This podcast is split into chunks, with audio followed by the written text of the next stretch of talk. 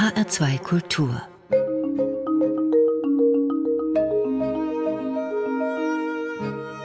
Doppelkopf ich begrüße Sie beim Doppelkopf. Mein Name ist Stefanie Blumenbecker und ich bin via Internet verbunden mit Max Hollein, Direktor des Metropolitan Museum in New York. Guten Tag, Herr Hollein. Ja, guten Tag. Freut mich sehr, hier zu sein. Herr Hollein, ich freue mich wirklich sehr, dass Sie es geschafft haben, Zeit für uns zu finden und dass wir eine gemeinsame Zeit gefunden haben für dieses Gespräch. Großartig. Quer durch den Atlantik durch. Ich glaube, das Kabel läuft in 5000 Metern Tiefe. Herr Hollein, das Metropolitan Museum of Art, dieses gewaltig große Museum, war in seiner 150-jährigen Geschichte nie länger als drei Tage am Stück geschlossen. Aber dann kam Corona und noch bevor die Stadt oder der Staat New York den Lockdown verhängte, entschieden Sie sich, das Haus am 12. März zu schließen. Erinnern Sie sich denn noch an die Tage oder Stunden, die dieser Entscheidung vorausgingen? Ich kann mich noch sehr gut daran erinnern, natürlich. Ich glaube, das war für uns alle, egal wo man war, ein einschneidendes Erlebnis.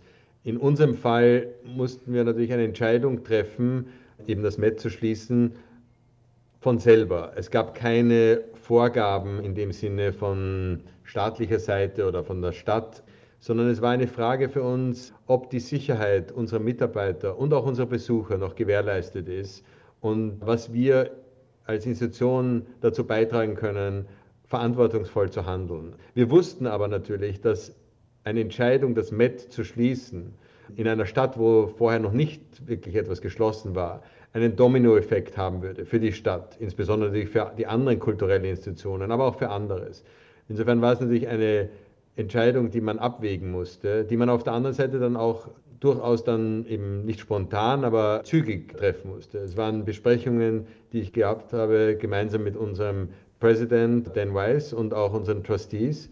Und wir haben dann diese Entscheidung getroffen, auch den Bürgermeister von New York informiert, auch die Kollegen in den anderen Häusern und haben dann das Met innerhalb von eigentlich 24 Stunden geschlossen eine Entscheidung, die sich als richtig herausgestellt hat dann, aber die sicherlich damals auch ja, eine gewisse Form von institutioneller Verantwortung und ich will jetzt nicht von Mut reden, aber wirklich auch, es war klar, wir müssen hier, wie man in Amerika gerne sagt, Leadership beweisen.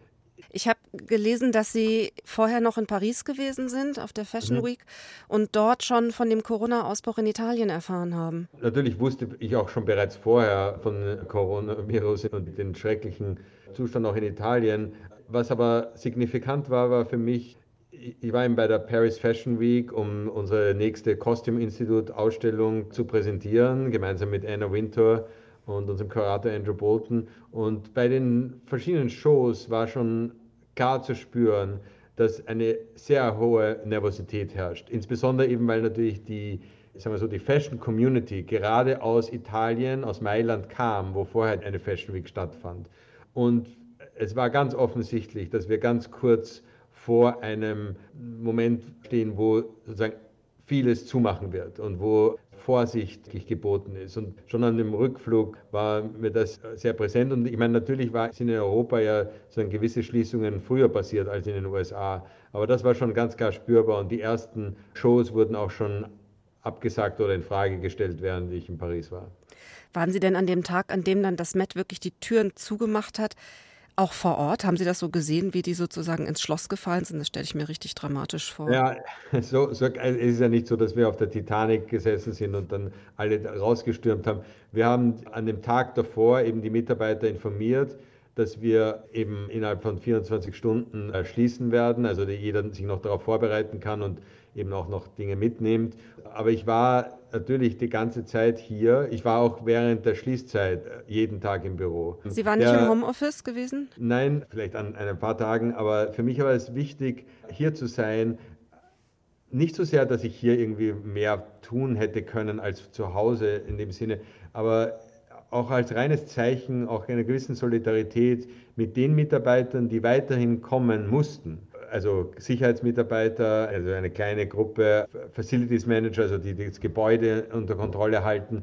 Und ich glaube, es war ganz wichtig, dass da der Direktor auch vor Ort ist und auch äh, sozusagen, obwohl man sich kaum gesehen hat und vielleicht nur von Weitem gegrüßt hat mit Maske oder sowas, es war ganz klar und ganz spürbar, okay, man ist da hier in gewisser Hinsicht auch gemeinsam. Also das war vielleicht auch mehr ein Zeichen zu setzen. Mhm. Also die Produktivität meiner Arbeit und es war natürlich eine sehr intensive Arbeitszeit, ist es noch immer, aber mhm. gerade während der Zeit des Lockdowns und mit all den Folgen war das natürlich eine Zeit, wo wir mit einer Krise nach der anderen und einem Problem nach der anderen und einer Unwägbarkeit nach dem anderen äh, konfrontiert waren und vielleicht teilweise auch noch weiter sind.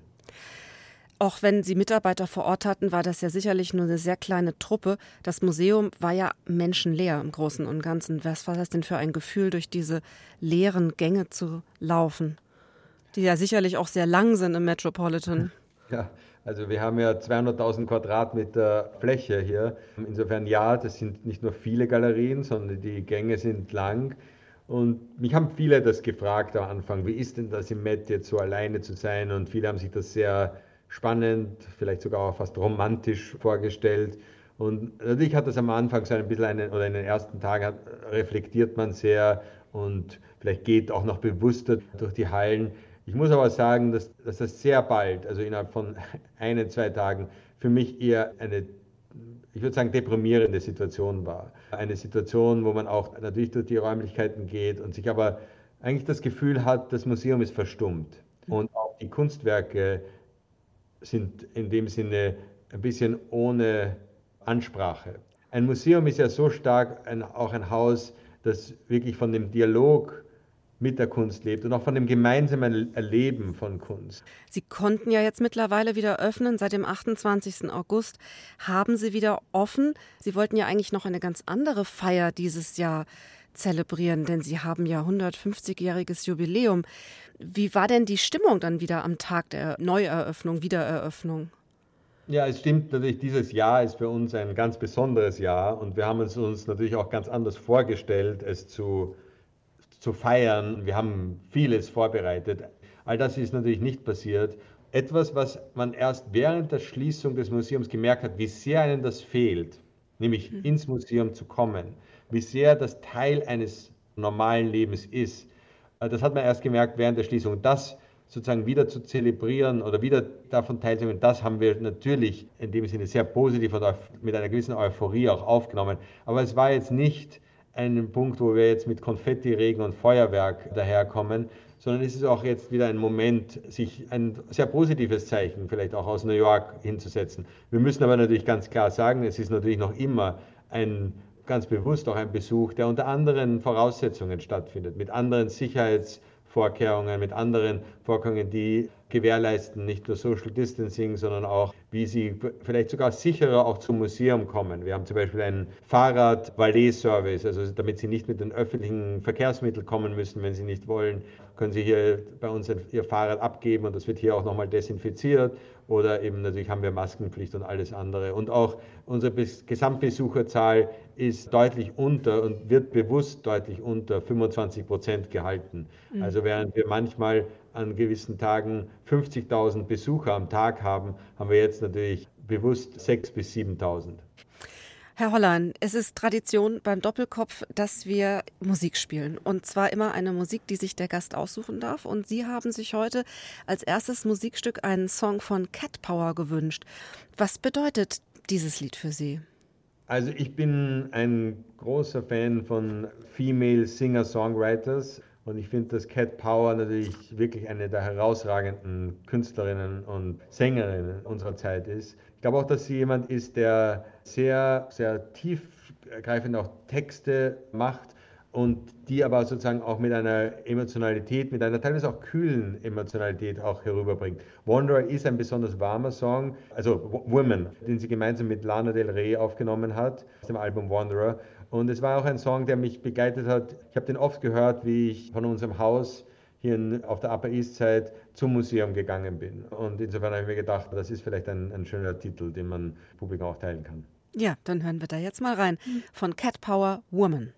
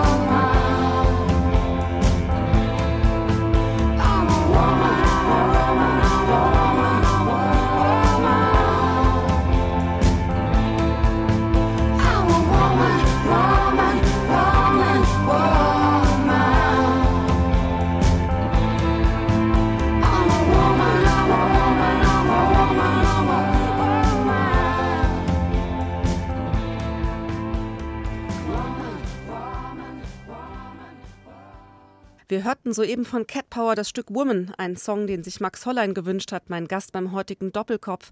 Mein Name ist Stefanie Blumenbecker. Herr Hollein, den meisten unserer Hörer bei HR2 Kultur sind Sie sicher noch als der Leiter von Städel, Schirn und Liebighaus in Frankfurt bekannt. Seit 2018 sind Sie Direktor des Metropolitan Museums of Art, dem größten Museum in den USA und dem viertgrößten der Welt. Wissen Sie eigentlich, Herr Hollein, wie viele Objekte sich in seinen Sammlungen befinden? Also natürlich können wir zählen oder beziehungsweise auch registrieren unsere Objekte sehr genau. Äh, Die genaue Zahl ist aber nicht ganz genau festzulegen. Das hat hauptsächlich damit zu tun, dass die Frage ist, wie man gewisse Kunstwerke zählt, insbesondere wenn Sie zum Beispiel ein Portfolio haben an Folgen. Das heißt, die Zahl unserer Gesamtobjekte fluktuiert so zwischen 1,5 und 2 Millionen Objekten, die das Met hat. Und insofern, ja, wir sind eine der ganz großen Institutionen, auch das enzyklopädische Museum in der Welt, das wirklich auch, sagen wir so, keine Zäsur hat, bis wohin es sammelt, also sprich zeitlich, sondern wirklich vom Beginn bis heute und auch wahrscheinlich in Bezug auf den Sammlungsbereichen sehr breit aufgestellt ist. Also im Unterschied zu unseren Schwesterinstitutionen, wenn man es sehen möchte, Prado, Hermitage, Louvre oder so weiter. Also wir haben eine große Sammlung von die größte Sammlung wahrscheinlich von musikalischen Instrumenten. Wir haben die, die wahrscheinlich größte Sammlung von Kostümen des 19. und 20. Jahrhunderts und vieles andere mehr. Also insofern. Sie haben äh, sogar einen kompletten ägyptischen Tempel in Ihrem Museum. Genau, genau. Und auch da kann ich so ein kleines Bonmot vielleicht von einem Kollegen, den ich sehr schätze. Ich bin einmal mit unseren Trustees nach London gereist und wir haben die National Gallery in London besucht und der Direktor dort, ein guter Freund, hat uns begrüßt. Welcome to the National Gallery. Our collection consists of 2,300 paintings and we do not collect all the other nonsense that the Met is collecting. Ja, also humorvoll ausgedrückt zeigt das sozusagen die wirkliche Bandbreite, die natürlich auch das Met auch abdeckt. Ja. Es ist ein Universalmuseum. Es nimmt für sich in Anspruch, die gesamte Kulturgeschichte der Menschheit zu präsentieren. Und so wie Sie das eben schildern, löst es diesen Anspruch auch ein. Aber seit Sie im Haus sind, haben Sie auch versucht, Zeichen zu setzen und die Rezeption der ausgestellten Stücke zu erneuern und vor allem auch andere Blickwinkel zuzulassen. Warum war das denn notwendig? Ganz simplifiziert ausgedrückt würde ich sagen, dass enzyklopädische Museen sind ja entstanden aus der Idee der Aufklärung. Und Grundidee war ganz simpel äh, gesagt, äh, die Kulturen der Welt an einen Ort zu bringen, also an, an ein Museum, wo auch immer es verhaftet war, und dann eine lineare Geschichte der kulturellen Entwicklung zu erzählen. Also sprich, das haben sie dann oft zu einer gewissen Galerieabfolge vom Mesopotamien nach Ägypten, dann Griechenland, dann Rom und so weiter. Ja. Und auch sozusagen eine gewisse Form, eben wie wenn die Kultur nur von einem Region zur anderen dann übergesprungen ist. Und ich glaube, es gibt diese lineare Geschichte nicht und es gibt auch nicht einmal die eine Geschichte von kultureller Entwicklung, sondern es ist ein sozusagen ein Netzwerk von miteinander verbundenen Entwicklungen, Parallelitäten, Asynchronitäten, allein schon einmal in Bezug auf die kulturelle Entwicklung der Menschheit und auch sagen wir so, der künstlerischen Entwicklung. Und dann im Bezug auf das Objekt selbst bezogen, glaube ich, ist es ganz wesentlich zu sehen, dass das Kunstwerk selbst natürlich, wir, wir stellen es aus aufgrund seiner ästhetischen Kraft und seines künstlerischen Merkmals und seiner Originalität und Besonderheit, aber es ist ganz wichtig auch den sozialen, politischen, historischen Kontext von Kunstwerken zu erleben. Zum Beispiel eine Frage, die ich bekommen habe, äh, wie damals die Trustees vom Met mit mir gesprochen haben während dieses Verfahrens, also bei, bei der Auswahl des Direktors, hat mich einer der Trustees gefragt, ich soll etwas sagen oder etwas erzählen, was Sie noch nicht wissen über die Sammlung vom Met. Und natürlich war so die Erwartung, dass ich vielleicht jetzt irgendeine kunsthistorische Besonderheit Ihnen liefere über altniederländische Malerei oder was auch immer. Und ich habe einfach gesagt, weil eine Sache, die Sie vielleicht nicht wissen, ist, dass die Hälfte der Kunstwerke, die das Met hat, nicht die Wahrheit erzählen. Sprich, dass es Propaganda ist oder dass es sozusagen einen gewissen Zweck verfolgt. Das ist ein Beispiel davon, wenn Sie zum Beispiel durch den American Wing des Metropolitan Museums gehen. Und das Metropolitan hat wahrscheinlich die bedeutendste Sammlung amerikanischer Kunst des 18. und 19. Jahrhunderts. Dann ist das eine großartige Ansammlung von amerikanischer Kunstgeschichte und Kunstwerken. Es ist auch eine Galeriefolge, die wirklich eingesetzt wird als Lehrmaterial, um über amerikanische Geschichte zu lernen. Und viele Schulklassen gehen da durch. Die Wahrheit ist aber natürlich, dass diese Kunstwerke nur eine Geschichte Amerikas erzählen. Wenn ich jetzt jemand bin, der quasi die Geschichte der indianischen Einwohner, der Indigenous People erleben möchte, dann sehe ich das nicht in den Bildern. Ich kann aber natürlich eine Perspektive auch darauf entwickeln. Also das macht die Kunstwerke jetzt nicht a priori schlechter, aber man kann es sozusagen in eine komplexere Erzählung und Beziehung setzen. Ja, das tun Sie ja auch nicht. Seit ja. Dezember 2019 äh, präsentieren Sie jetzt in der großen Eingangshalle des Met zwei Wandgemälde eines Künstlers, Kent Monkman. Das ist ein Künstler, der indigene Abstammung ist. Und genau das tun diese Bilder. Sie erzählen die Geschichte der Besiedlung Amerikas aus einer völlig neuen Perspektive. Können Sie denn vielleicht unseren Hörern ganz kurz schildern, was auf diesen beiden großen Wandgemälden zu sehen ist? Ja, also Kent Monkman, ein kanadischer Künstler von äh, Abstammung der Crees, ist ein, ein Künstler, der eigentlich eine neue Form, eine andere Form der Historienmalerei vorschlägt und realisiert. Und wir haben ihn beauftragt, zwei wirklich, würde ich sagen, gigantische Gemälde für unser Great Hall zu machen. Und er hat sich als Thema ausgewählt, eine andere Geschichte der indigenen Bevölkerung zu zeigen. und hat sich eine ganze Reihe von Referenzmaterialien aus unserer Sammlung genommen, insbesondere den berühmten Leutze-Gemälde Washington Crossing the Delaware und hat diese ganzen Ikonografien verändert im Sinne eines Zeichens, wie eigentlich indigene Bevölkerung nicht so sehr nur unterdrückt wird, sondern wie sie auch Teil natürlich der amerikanischen Nation sind und wie sozusagen diese Auseinandersetzung auch einerseits Leiden der indigenen Bevölkerung, aber auch eine Form des Heilungsprozesses mit der indigenen Bevölkerung ein ganz wesentlicher Bestandteil ist, um wirklich auch in der Zukunft natürlich eine echte Nation zu sein und zu werden. Und da verschiedene Szenen dargestellt, die quasi ikonografisch sofort dekodierbar sind, die aber sozusagen eine andere Form der Bewertung und auch eine Präsenz der indigenen Bevölkerung darstellen. Normalerweise ist natürlich das immer oft sagen, mehr oft als Beiwerk in gewissen Bildern nur skizziert und hier ist es natürlich eine ganz andere Form der Narration. Und Kent Monkman hat das natürlich bewusst auch in einer gewissen humorvollen, aber auch provokativen Form dargestellt. Er selbst sagen, eine Shifting Personality, der zwischen einem weiblichen und männlichen Teil shiftet. Und auch das ist sozusagen ein ganz wesentlicher Bestandteil dieser Gemälde, die große Aufmerksamkeit erregt haben. Man sagt oft gerne, die kommen gerade zur richtigen Zeit. Es ist im Grunde etwas die Kunst ist ja oft der beste Seismograph für wesentliche Entwicklungen. Was Kant Monkman gemacht hat und gezeigt hat, diese Diskussion ist natürlich nachher, ein paar Monate später, mit einer solchen Vehemenz natürlich auch Amerika zugekommen, dass es eigentlich ganz wichtig ist, dass wir genau das auch hier in der Great Hall hängen haben und hängen gehabt haben. Das Metropolitan Museum ist ein Museum mit einer ungeheuer großen Sammlung, sehr vielfältigen Sammlung. Und es wird natürlich auch völlig anders finanziert, wie das in europäischen Museen der Fall ist, vielleicht auch insbesondere in deutschen Museen der Fall ist. Sie leben sehr stark von privatem Engagement, von Sponsoring. Aber es gibt auch in Ihrem Haus immer wieder Fälle, wo Sie sich von einzelnen Förderern trennen, getrennt haben vor nicht allzu langer Zeit. Da war eine prominente Sache.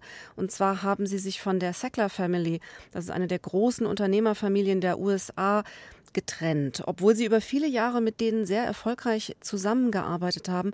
Was waren die Gründe zu sagen, wir wollen mit dieser Unternehmerfamilie nicht mehr zusammenarbeiten? Also das Met ist wie fast alle anderen amerikanischen Museen eine öffentliche Institution, aber es ist eine private Stiftung und aufgebaut durch die Philanthropie, also das Mäzenatentum von sehr vielen. Nicht nur unser operatives Budget von 320 Millionen im Jahr, aber auch natürlich die gesamte Sammlung. Alles, was wir tun, wurde über in den letzten 150 Jahren durch Mäzenatentum aufgebaut. Das heißt, in dem Sinne ist die Geschichte des Mets und die Geschichte auch der Entwicklung des Mets ist natürlich auch eine Geschichte Amerikas oder Geschichte New Yorks oder eine Geschichte auch natürlich der Philanthropie. Und wir haben natürlich mit den unterschiedlichsten Förderern und Mäzenen nicht nur zu tun, sondern die sind der Institution auch sehr eng verbunden. Es ist wichtig für die Institution, dass sie wirklich aber auch eine Institution ist, die ganz klar auch Werte reflektiert. Und das ist vielleicht noch stärker ein Unterschied, vielleicht ein bisschen zu Europa. Die Institution ist nicht gesehen als etwas, was irgendeine Autorität oder irgendein Staat oder Macht, wo die Sammlung quasi aus irgendeiner fürstlichen Sammlung herausgekommen ist, sondern es ist eine Institution, wo sich die Leute wiederfinden wollen, wo sie wirklich auch das Gefühl haben, das ist ihre Institution, das ist unsere Institution. Umso wichtiger ist es, dass eine solche Institution wirklich auch ein Wertesystem auch hat und das auch projizieren kann. Und in dem Fall von Sackler, was ein komplizierter Frage ist, auch weil die Säckler-Familie natürlich aus verschiedensten Strängen besteht. Und die Auseinandersetzung, die sich rund um einen Strang der Säckler-Familie und auch eine Generation geht, um den äh, Skandal von Oxycontin und Purdue Pharma. Schmerzmittel. Schmerzmittel, die einen stark abhängig machen, der Schmerzmittel, die ein riesiges Suchtproblem in den USA auch ausgelöst haben. Und hier gibt es derzeit eine Fülle von Rechtsverfahren, die stattfinden zwischen Purdue Pharma und ganzen Communities. Und es kamen natürlich immer weitere Informationen heraus. Diese Gerichtsverfahren und Urteile und so weiter, das wird sich sicher noch über Jahre oder Jahrzehnte hinziehen. Aber für uns war es wichtig, einen neuralgischen Punkt ganz klar zu sagen, wir müssen einerseits abwarten, wie die gerichtlichen Auseinandersetzungen hier fortschreiten, wo jetzt gewisse Schuld gesucht wird. Aber auf der anderen Seite, für uns ist jetzt ein klar, wir nehmen keine weiteren finanziellen Mittel von der Säckler-Familie an oder auch natürlich geben keine Anträge mehr für Förderungen aus. Das Ganze ist, wie gesagt, nochmal komplizierter, weil auch den Namen von Seckler, wenn Sie das sehen auf einer Wand über eine Galerie oder sowas, kommt dann vielleicht von einem Teil der Familie. Da gab es Purdue Pharma und Oxycontin noch überhaupt nicht. Und anderes ist natürlich wiederum dann doch mit wahrscheinlich Mitteln, Spenden gekommen, die quasi aus den Profiten rund um Oxycontin entstanden sind. Herr Hollein, es ist wieder Zeit für ein Musikstück. Der zweite Song, den Sie sich ausgesucht haben, stammt wieder von der Sängerin Cat Power. Das ist übrigens ein Synonym für den Namen Charlie Marie Marshall. Ich vermute mal, das ist tatsächlich eine Ihrer Lieblingssängerinnen, oder? Ich finde immer ganz gut, wenn man gleich mehrere Songs von jemandem hört. Ich bin auch ein großer Fan natürlich auch von anderen. Joni Mitchell zum Beispiel, die sicherlich für Cat Power ein ganz wesentlicher Einfluss ist. Aber in dem Fall wollte ich noch einen anderen Song von ihr zeigen und das ist I Can't Get No Satisfaction, ein Song, der gerade eben durch die Version der Rolling Stones natürlich fast zu einem Ohrwurm wurde und wo Cat Power eine ganz andere Coverversion dieses Songs gemacht hat, der mich auch ganz besonders beeindruckt.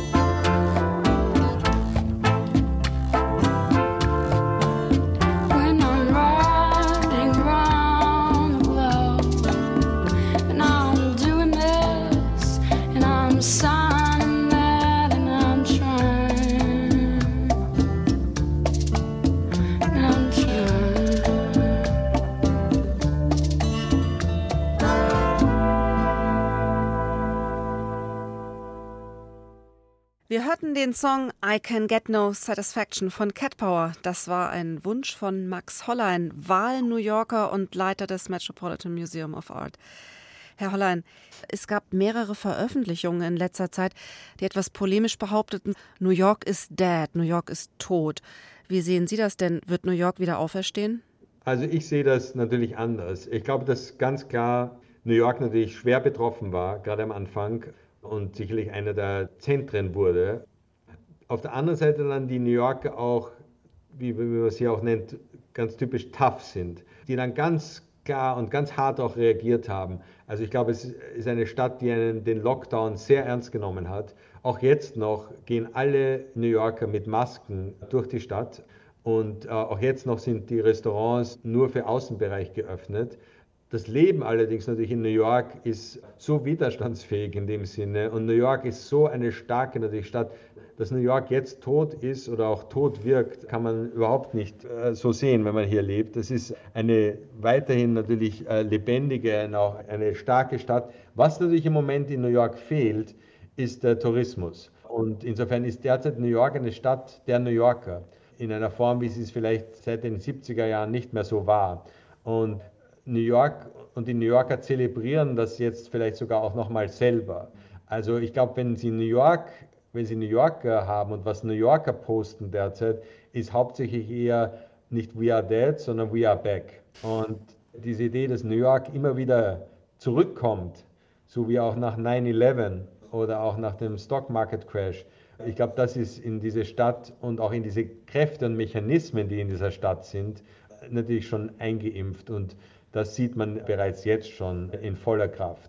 Insofern stimmt, dass eine ganze Reihe von New Yorkern, vielleicht auch unsere Förderer, nicht in New York dann waren während dieser Zeit des Lockdowns, sondern eher vielleicht am Land. Aber die sind auch wieder viele da und das New Yorker Leben blüht auch wieder in dieser Form auf. Es wird eine längere Zeit geben, bis New York wieder sozusagen in dieser Form auch sein kann. Und wir werden auch, New York wird sicherlich auch eine Stadt sein, die extrem aufpasst möglichst nicht in eine zweite äh, Welle zu kommen mhm. äh, und einen zweiten Lockdown, in welcher Form der auch immer der passiert, zu verhindern. Insofern auch das extrem vorsichtige Vorgehen, zum Beispiel bei den Schulen in New York und auch bei, bei anderen öffentlichen Einrichtungen. Also wir haben ja, also ich habe es zumindest gesehen als stolzer Österreicher, das Finale bei den US Open, das mhm. sozusagen vollkommen ohne Publikum stattgefunden hat. Das alles sind natürlich Maßnahmen derzeit, aber das bedeutet nicht, dass sozusagen die New Yorker nicht leben und nicht auf den Straßen sind und nicht auch in gewisser Form auch ein öffentliches Leben auch führen. Und dazu gehört eben natürlich auch ein offenes Met und ein, ein gemeinsames sozusagen Erleben, dass das wieder möglich ist. Jetzt hat das Met natürlich auch, wenn es auf einem relativ üppigen finanziellen Polster in Form seiner Stiftung sitzt, aber auch ein sehr hartes Jahr hinter sich. Sie konnten ja letztes Jahr zunächst ein ausgeglichenes Budget abliefern, aber jetzt 2020 hatten sie natürlich deutliche Mindereinnahmen. Es kamen über Monate hinweg keine Gäste in das Museum. Galas sind ausgefallen, Wohltätigkeitsgalas. Können Sie uns Zahlen nennen, wie Ihr finanzieller Status im Moment aussieht? Ja, also wir haben uns quasi errechnet und das haben wir auch ja äh, in gewisser Form kommuniziert, dass wir während dieses äh, Zeit des Lockdowns und bis Ende dieses Jahres rund, äh, ich würde sagen, 150 Millionen, etwas unter 150 Millionen Umsatzentgang haben.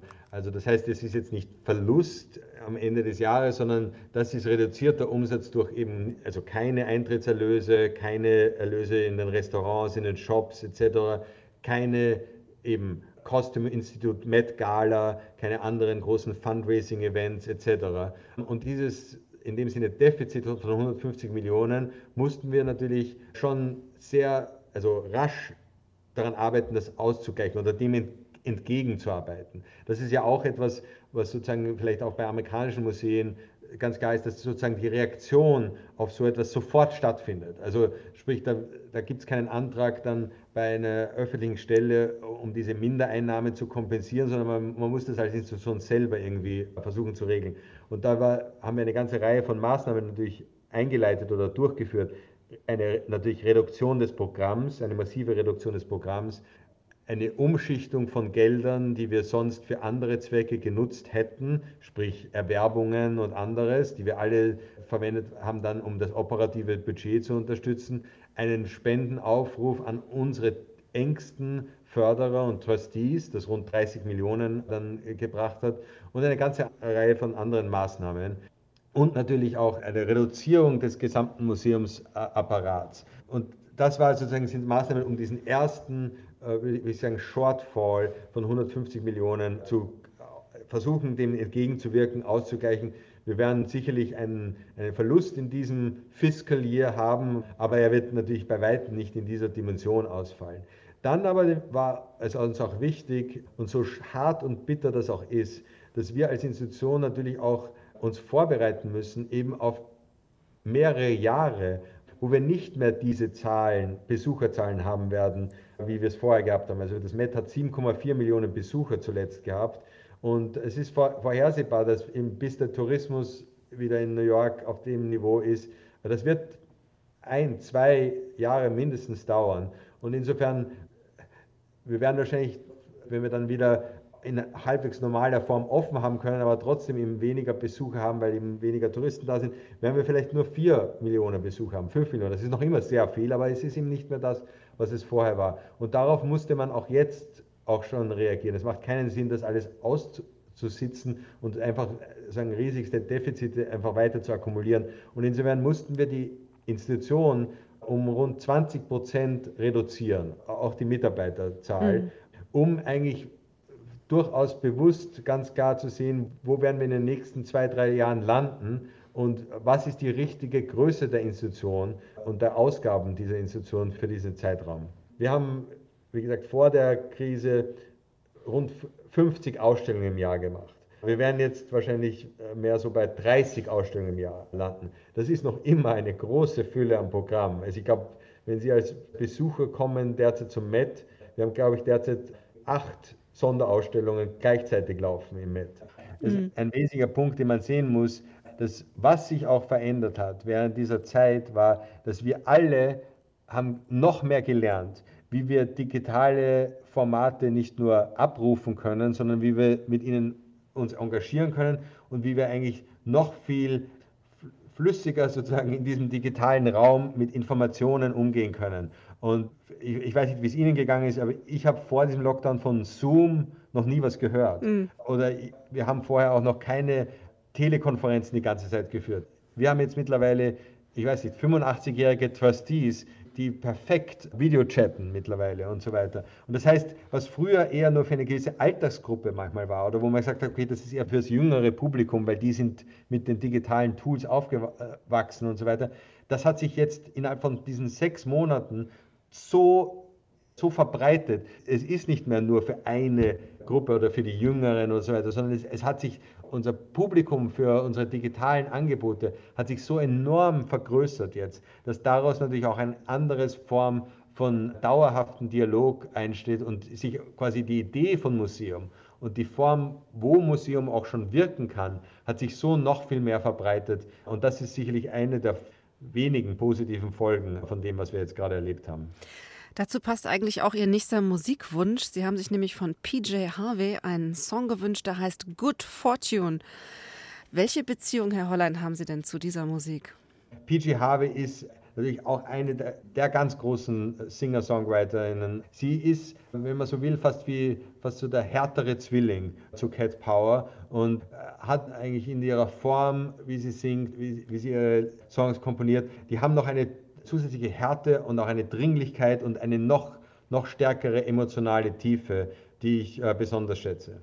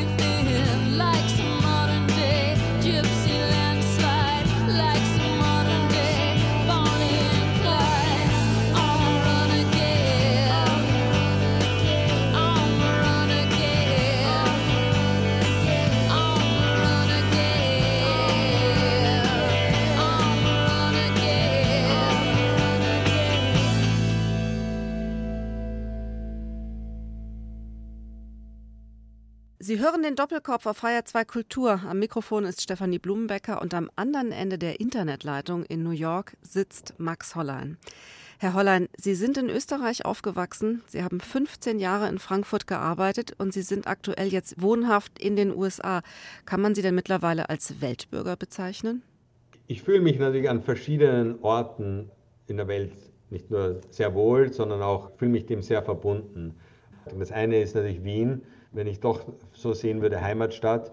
Und dann natürlich New York und auch Frankfurt. Und insofern, ja, vielleicht sind wir in gewisser Hinsicht Weltbürger, aber ich glaube, es ist für mich, Weltbürger bedeutet eigentlich immer dann, dass man nie irgendwo wirklich angekommen ist oder dass man nicht eine ganz tiefe emotionale Beziehung zu einer Stadt hat. Und das ist, glaube ich, bei uns nicht der Fall.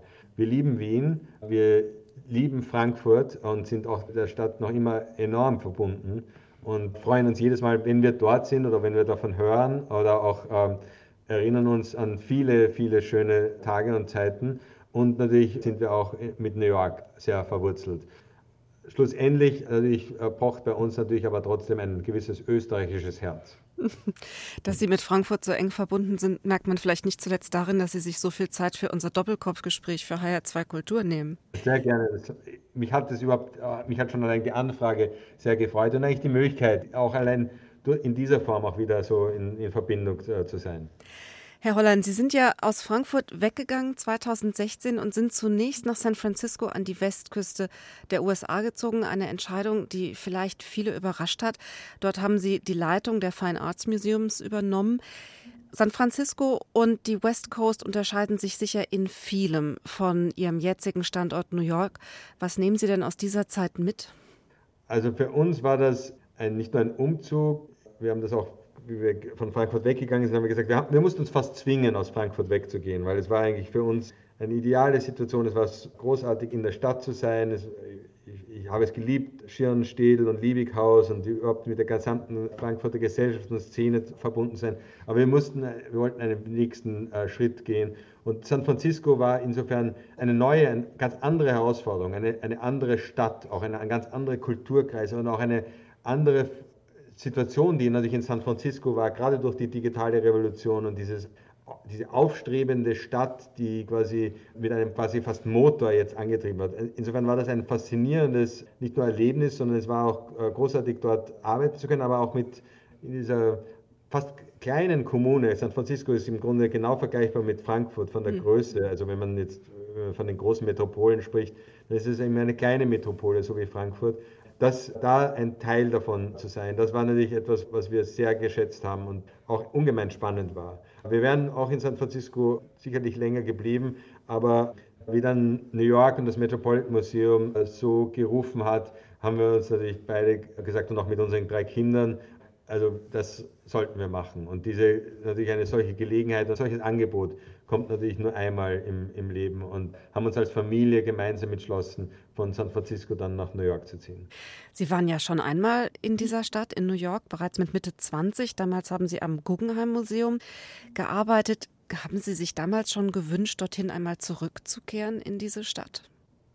Eigentlich nicht. Also ich war nie so der, wir waren nie so die, die es gibt ja so manche Leute, die in New York waren und dann sprechen sie auch in, in Österreich oder Deutschland nur mehr Englisch, ja, äh, weil, sie, weil sie sozusagen das so ein bisschen so fast weiterleben. Das ist New Yorker, wir waren in New York und so weiter. Wir haben das als großartige Stadt empfunden, aber es war nie ein Lebensplan da, wir müssen da wieder zurückkehren. Aber es ist eine Stadt natürlich, die großartig ist, die eine, die eine Dynamik hat, die ganz eigenen Form auch der, des Lebens und des, auch des Zusammenlebens auch hat und eine Stadt, mit der wir auch eben wie wir auch in Frankfurt waren, natürlich weiterhin sehr eng auch verbunden waren. Eine Stadt, die wir auch in gewisser Form auch das Gefühl haben, wir kennen sie gut, obwohl man das natürlich nie von New York wirklich sagen kann und New York sich extrem weiterentwickelt und fortentwickelt. Aber sagen wir so, diese, dieser Puls, der in New York pocht und auch diese äh, gewisse Form, auch der, die die New Yorker haben, äh, ich schätze das sehr und wir, wir lieben es auch und äh, insofern wir konnten da ganz rasch wieder in diese Stadt auch wieder einsteigen, als, unsere, als unseren Ort auch wieder erleben. Was sehen Sie denn, wenn Sie jetzt aus Ihrem Fenster schauen, aus Ihrem Büro? Da sehe ich den Central Park und die Skyline der Upper West Side. Ich blicke quasi in, in dem Sinne Richtung äh, Westen über den Central Park von, aus dem hinteren Teil des, des Metropolitan Museums. Das ist sicher auch ein ganz besonderer und ganz faszinierender Blick. Herr Hollein, ich möchte Ihnen ganz herzlich danken für die Zeit, die Sie sich genommen haben für unser Gespräch. Und ich freue mich sehr, mit Ihnen wieder sprechen zu können, mit Ihnen gesprochen zu haben über die Weiten des Atlantik hinweg. Der letzte Song des heutigen Gespräches, der diesen Doppelkopf ausklingen lässt, ist noch einmal von PJ Harvey. Sie haben ein Fable für Musikerinnen, das habe ich hier im Gefühl. Ein Song aus demselben Album sogar, Big Exit. Hören Sie das zu Hause rauf und runter, Ich dieses hör- Album von PJ Harvey? Ich höre dieses Album äh, gerne und ich höre gerade auch diesen Song äh, sehr gerne, nicht nur weil es jetzt Big Exit ist für, die, für das Ende unseres Gesprächs, sondern weil er eine, eine solche Vehemenz hat und eine gewisse Aggressivität in sich hat, die sozusagen aufputschend sein kann, aber auch sozusagen tief in gewisse, quasi manchmal auch fast Abgründe rein, reinblicken kann. Ich finde, Kunst ist etwas, was einen nicht nur immer beglücken muss oder in einen, einen seligen Daseinszustand bringen muss, sondern die, die einen auch aufrütteln äh, muss, die einen vielleicht auch in eine Fragen zu der eigenen Existenz auch äh, bieten muss. Und ich glaube, das ist auch ein Song, den PJ Harvey hier auch in dieser Form, auch wie sie es vortragt, worüber es handelt. Es ist ein Schnellzug äh, in die eigene Seele. Na dann, Big Exit. Vielen Dank, Herr Hollein, und Grüße nach New York. Vielen Dank, danke sehr.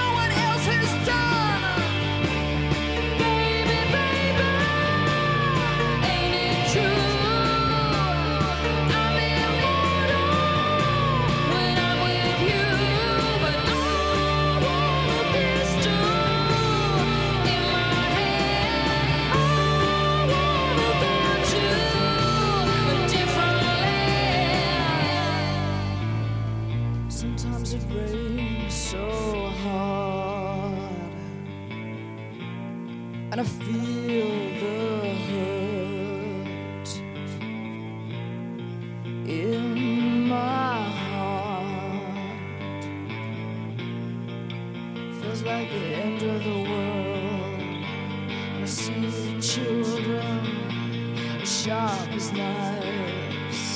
see children dead lives. Beautiful people, beautiful girls. I just feel like it's the end of the world.